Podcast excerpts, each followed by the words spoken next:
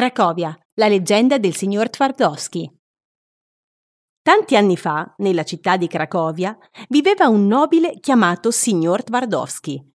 Era un uomo colto, amante dei libri e affascinato dalla magia e dall'alchimia. Dopo anni di studi forsennati, il signor Twardowski si accorse che non c'era possibilità di fare magie senza l'aiuto delle forze oscure. Fu così che decise di invocare il diavolo e firmare un patto. «In cosa posso aiutarla, signor Twardowski?» disse il diavolo. «Voglio fare qualsiasi tipo di magia», rispose l'uomo. «Qualsiasi suo desiderio verrà esaudito, ma dovrà firmare un giuramento. Lei mi cederà la sua anima». Twardowski aggiunse: «Permettimi di aggiungere una piccola clausola.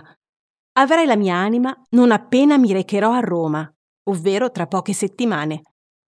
Così, raggiunto l'accordo, il diavolo sorrise. Lui non poteva di certo sapere che il mago non aveva nessuna intenzione di partire per Roma, né tantomeno che avrebbe utilizzato la magia per piani benevoli. Fu così che cominciò la popolarità del mago Twardowski. In groppa al suo gallo andava in giro per la Polonia curando e ringiovanendo persone e trasformando ogni metallo in oro. Persino il re Sigismondo Augusto II lo chiamò per cercare di rievocare lo spirito della defunta moglie, riuscendo ovviamente nell'intento. Arrivò il momento in cui il diavolo, infuriato per la clausola evanescente e stanco di aspettare l'anima promessa, escogitò un piano per ingannare il mago proprio come il mago aveva fatto con lui. Il diavolo si finse un malato e raggirò il signor Twardowski.